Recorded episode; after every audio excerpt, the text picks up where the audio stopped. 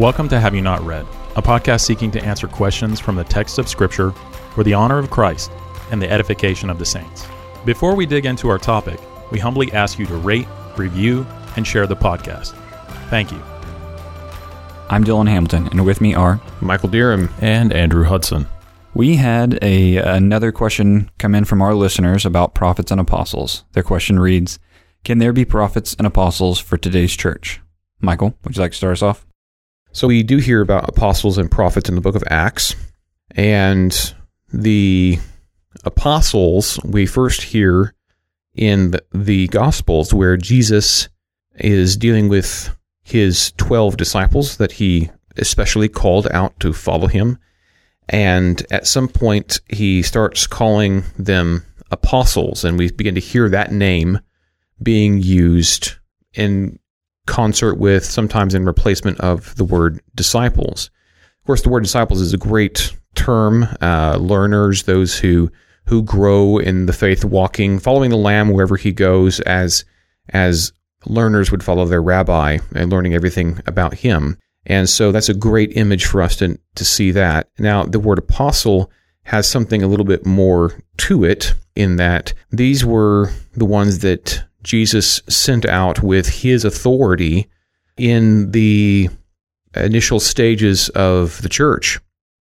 Uh, and so the word apostles deals with those who are delegated. They're like ambassadors with full authority of the one who sent them. Originally, these sent out ones with the authoritative message of Christ, a plenipotentiary ambassador of Christ, full authoritative weight. Okay. So that they got sent out from Christ with specific instructions regarding the Great Commission, and they preached the word and edified the saints and planted churches and spread throughout the known world with the authority of Christ. Their labors were often attended by verifying signs of their authority so that folks would know they came in the name of Christ and in the power and authority of Christ. This included the Apostle Paul, who, as he uh, humorously quipped, one born out of time, but obviously he still trusted in the sovereignty of God, but that he also was an apostle whom Christ encountered and Christ taught and sent out. And so in the book of Acts, you have stories of, of Peter and Paul that sound very similar and that they both were preaching the word and they both were doing signs and wonders and so on. So, usually when we deal with the word apostle, we're dealing with the 12 that Christ sent out. Now, of course, Judas Iscariot uh, betrayed him and died a horrible death for it. And James, the brother of John, died very early. There was an apostle that was uh, raised up to replace Judas Iscariot, and his name was Matthias. But when James dies, no one was brought up to replace him. And so that's interesting that when we see in the book of Acts that there was needful 12. Any guesses as to why the 12? Why 12 apostles? You could talk about Jethro and his talking about elders and men to be able to provide authority and guidance. Yeah, so there's But an also- organizational p- pattern there. But also, you have the pattern of the tribes also listed. Yes. And so Jesus is conscientiously selecting 12 uh, in terms of when he's he's in the process of preaching the kingdom of God and declaring a new covenant and so he selects 12 apostles and of course he's not interested in creating tribes that will be rivaling one another but he is saying in me you are the people of God. And so he sends forth these apostles. Now, when we read through the rest of the book of Acts, we keep on hearing about uh, a kind of a general term apostles, and sometimes we hear about prophets. And the reason why we're talking about this is because uh, here Jesus has arisen from the dead, he's ascended to the right hand of the Father, and we are seeing in the book of Acts the acts not of just, you know, it's not about Paul, it's not about Peter, And it really isn't even about the apostles. These are the acts of the risen Lord Jesus uh, and his sovereign reign from the right hand of God as he spreads his kingdom and builds his church. And how does he do that? Well, Ephesians talks about uh, that Christ, through the Holy Spirit, has gifted to the church uh, the different uh, folks that are, are were needful for the establishment of the church and the strengthening of the church and the spread of the church. This included apostles uh, and and prophets and evangelists and uh, elders, preachers, teachers, uh, so on and so forth. So whatever the church needed, Christ is providing as our head to make sure that this all goes forth.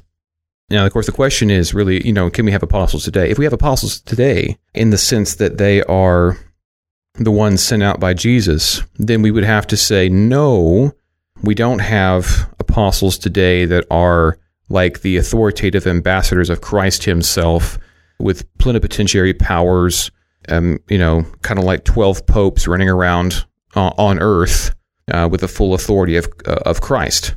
Do we have that today?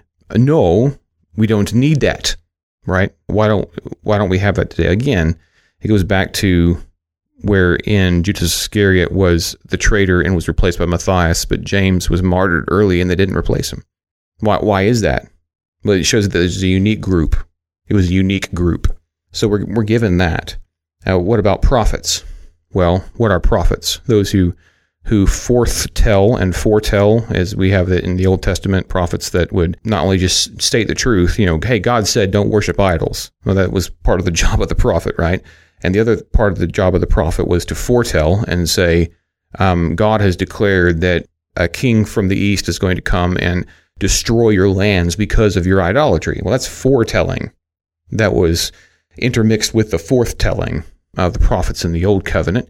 And in the New Covenant, we read about prophets as well. And, and there was both of those things going on as well in the New Testament when reading through the book of Acts. And Jesus even talked about sending forth what he called prophets and scribes to the people of the Jews to proclaim his kingdom, to proclaim the gospel, and prophesied that they would treat them the way that their forefathers had treated the prophets of old, and killing them and persecuting them and mistreating them and so on. So the question about today is really trying to get at authority and the standard of authority. Do we have apostles today who stand in the place of Christ? Uh, I think the answer is no from the book of Acts.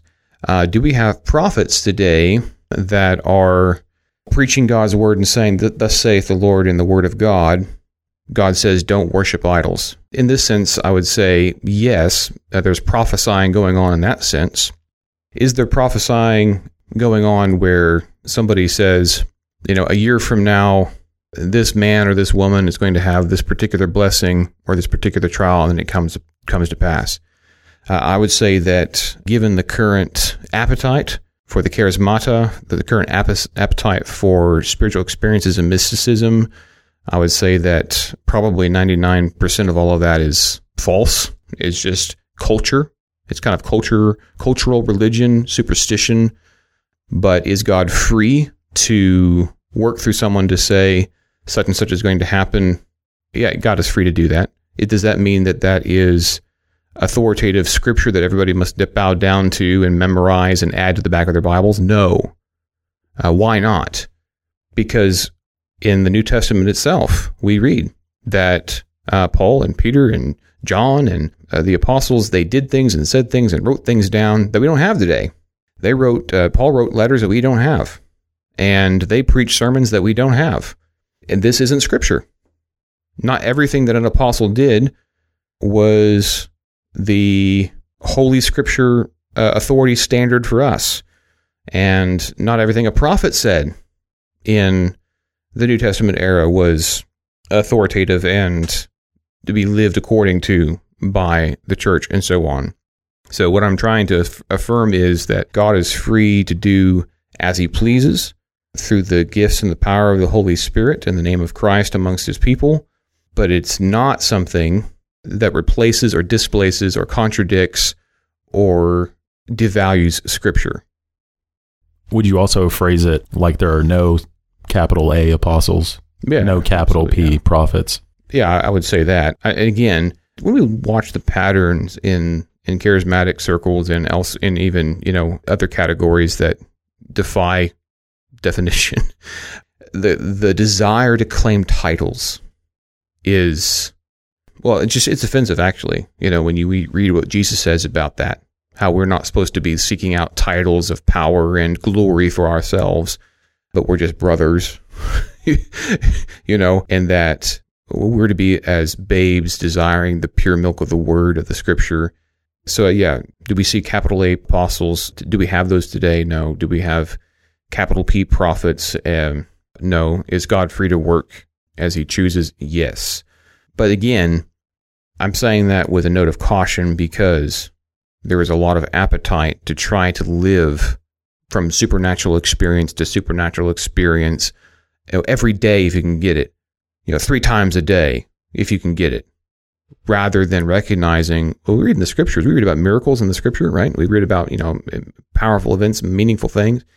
And these things are often uh, separated by decades, even sometimes by centuries. That even though we read about a lot of interesting things, for instance, in the book of Acts, the book of Acts covers well over 30 years of history. And it's all, you know, com- compressed together for us.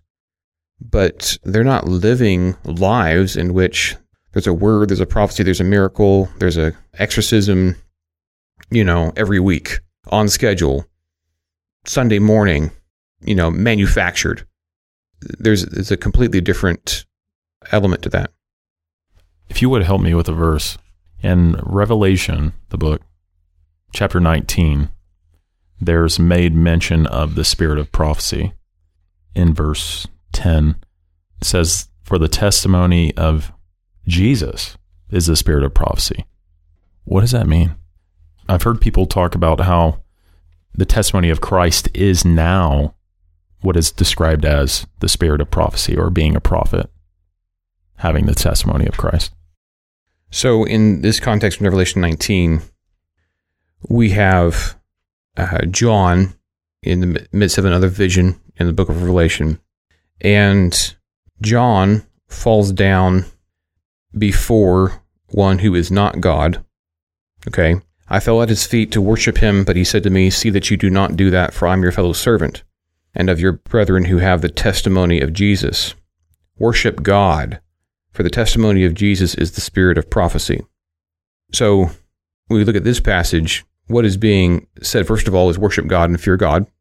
What is being said uh, further is that those who are the brethren are those who have the testimony of Jesus, the gospel of Jesus, the proclamation, the the message of who he is and what he came to do, his person and work. Okay. And then it says that the testimony of Jesus is the spirit of prophecy. So we have to, first of all, identify is this the uh, Holy Spirit? Is this a, a gift, a spiritual gift, or is this the Holy Spirit um, himself? So, you know, what what is entailed here? I, think so. First of all, I think some people sometimes people want to try to take a verse like this and quantify it, get a classification, and then begin to apply it. Right. But when we think of testimony, what does testimony mean? That which is, is not simply that which is believed, that not simply that which was held, but that which is also declared. That that which is also declared. So, in that we have an, an agreement with the idea of prophecy, that which is declared. Okay, and that what did Jesus say about the ministry of the Holy Spirit? That he would come and minister to us and be our comforter, and he would bring to mind all the things that Jesus had declared to us, and that Jesus even said to his uh, apostles, you know, uh, when you are brought before trials, tribunals, synagogues, and so on, you know, don't fear man. You know, how am I going to get myself out of this? What what am I? I'm going to study up on how to manipulate men to get out of this situation. But the Holy Spirit will give you what to say. And what are they? What are they going to say? Well, like Peter and John, when they were in that same situation, what did they do? Uh, they testified of Christ. So if if we're seeing anything in this text and I would say it's good to move from what is most clear to possibly what is less clear. But what is most clear here is that those who do, who hold to the testimony of Jesus and declare that are doing so by the power of the Holy Spirit. That this is the kind of declarations that need to be made. That this is the kind of uh, prophecy that should be going on. Uh, people invest a lot of mystical experience in the word prophecy um, that may not be sustained by the biblical text itself. The word itself doesn't necessitate some type of ecstatic experience. Yes, exactly. I think that's a good way to put it. So, where do we think this need for ecstatic experiences and uh, regular ones? You know, you talked about needs to be at this time of the day and this time of the day, you know, three times a day. Where do you think that needs coming from within the church? What what does it stem from? Well, Well, I, uh, go ahead. I was going to say, Andrew, I mean, what you read in Mark at the ending of Mark, if if these things are not happening in some circles, you don't have the full gospel. I'm talking about Mark, Mark 16. Yes. Yeah, so like so when Jesus, you know, promises that by his power his his people are going to overcome all the obstacles to the preaching of the gospel, whatever those may be. Is, is there need to cast out demons? Is there need to, to he- for healing? Is there need for protection from from serpents and poisons? You know, so on and so forth. It, or is there a need to speak in languages uh, that you've never learned before, so that you can communicate the gospel clearly? Whatever those needs are, Jesus promises, you know, with me you're going to overcome. So, but then if you take that that list as not descriptive of how Jesus works through his people, but if you take it as prescriptive of who Jesus' people are, then you're reading the text entirely wrong. And I think what is the need, Dillon? I think that well, I think we get tired of manna. Mm. So know? everyday faithfulness Yeah. and patience and resting on promises rather than resting on experiences. Yeah, we want cucumbers, leeks, and garlic, and we want we want quail, and we want we want something anything other than the steady on, wondrous blessing of God. So I think that's where where it comes from is dissatisfaction and, and gratitude.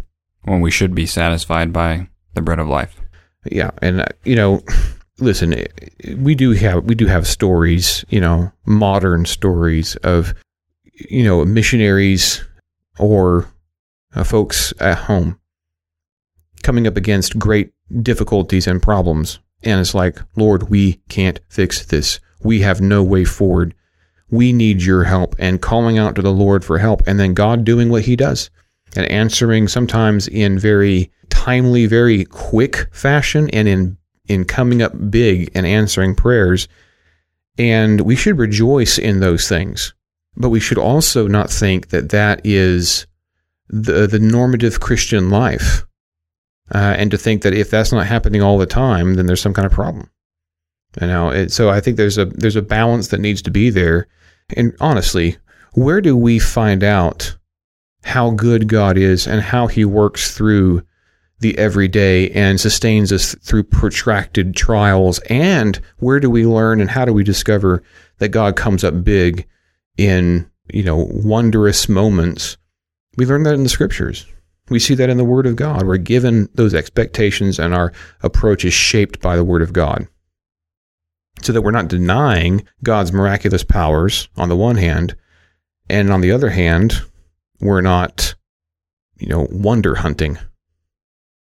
I think my question for the need, I was kind of looking more towards uh, what is there outside influence from maybe some other, like maybe New Age beliefs and New Age mysticism that's coming in that may be flavoring some of this stuff. That, and it's, I mean, you can point out specific groups like Hillsong or some of those areas that are actually teaching New Age in their their seminaries in a lot of in a lot of different ways. Is there a syncretism that actually is causing a little bit of this need or phenomenon of a lot of people really having to experience this dopamine hit every so often? Well, what I would say is we are cautioned in the scriptures to not go beyond the scriptures. What happens whenever your theological belief system is not formed by what the scriptures say? Where are you going to draw your material from?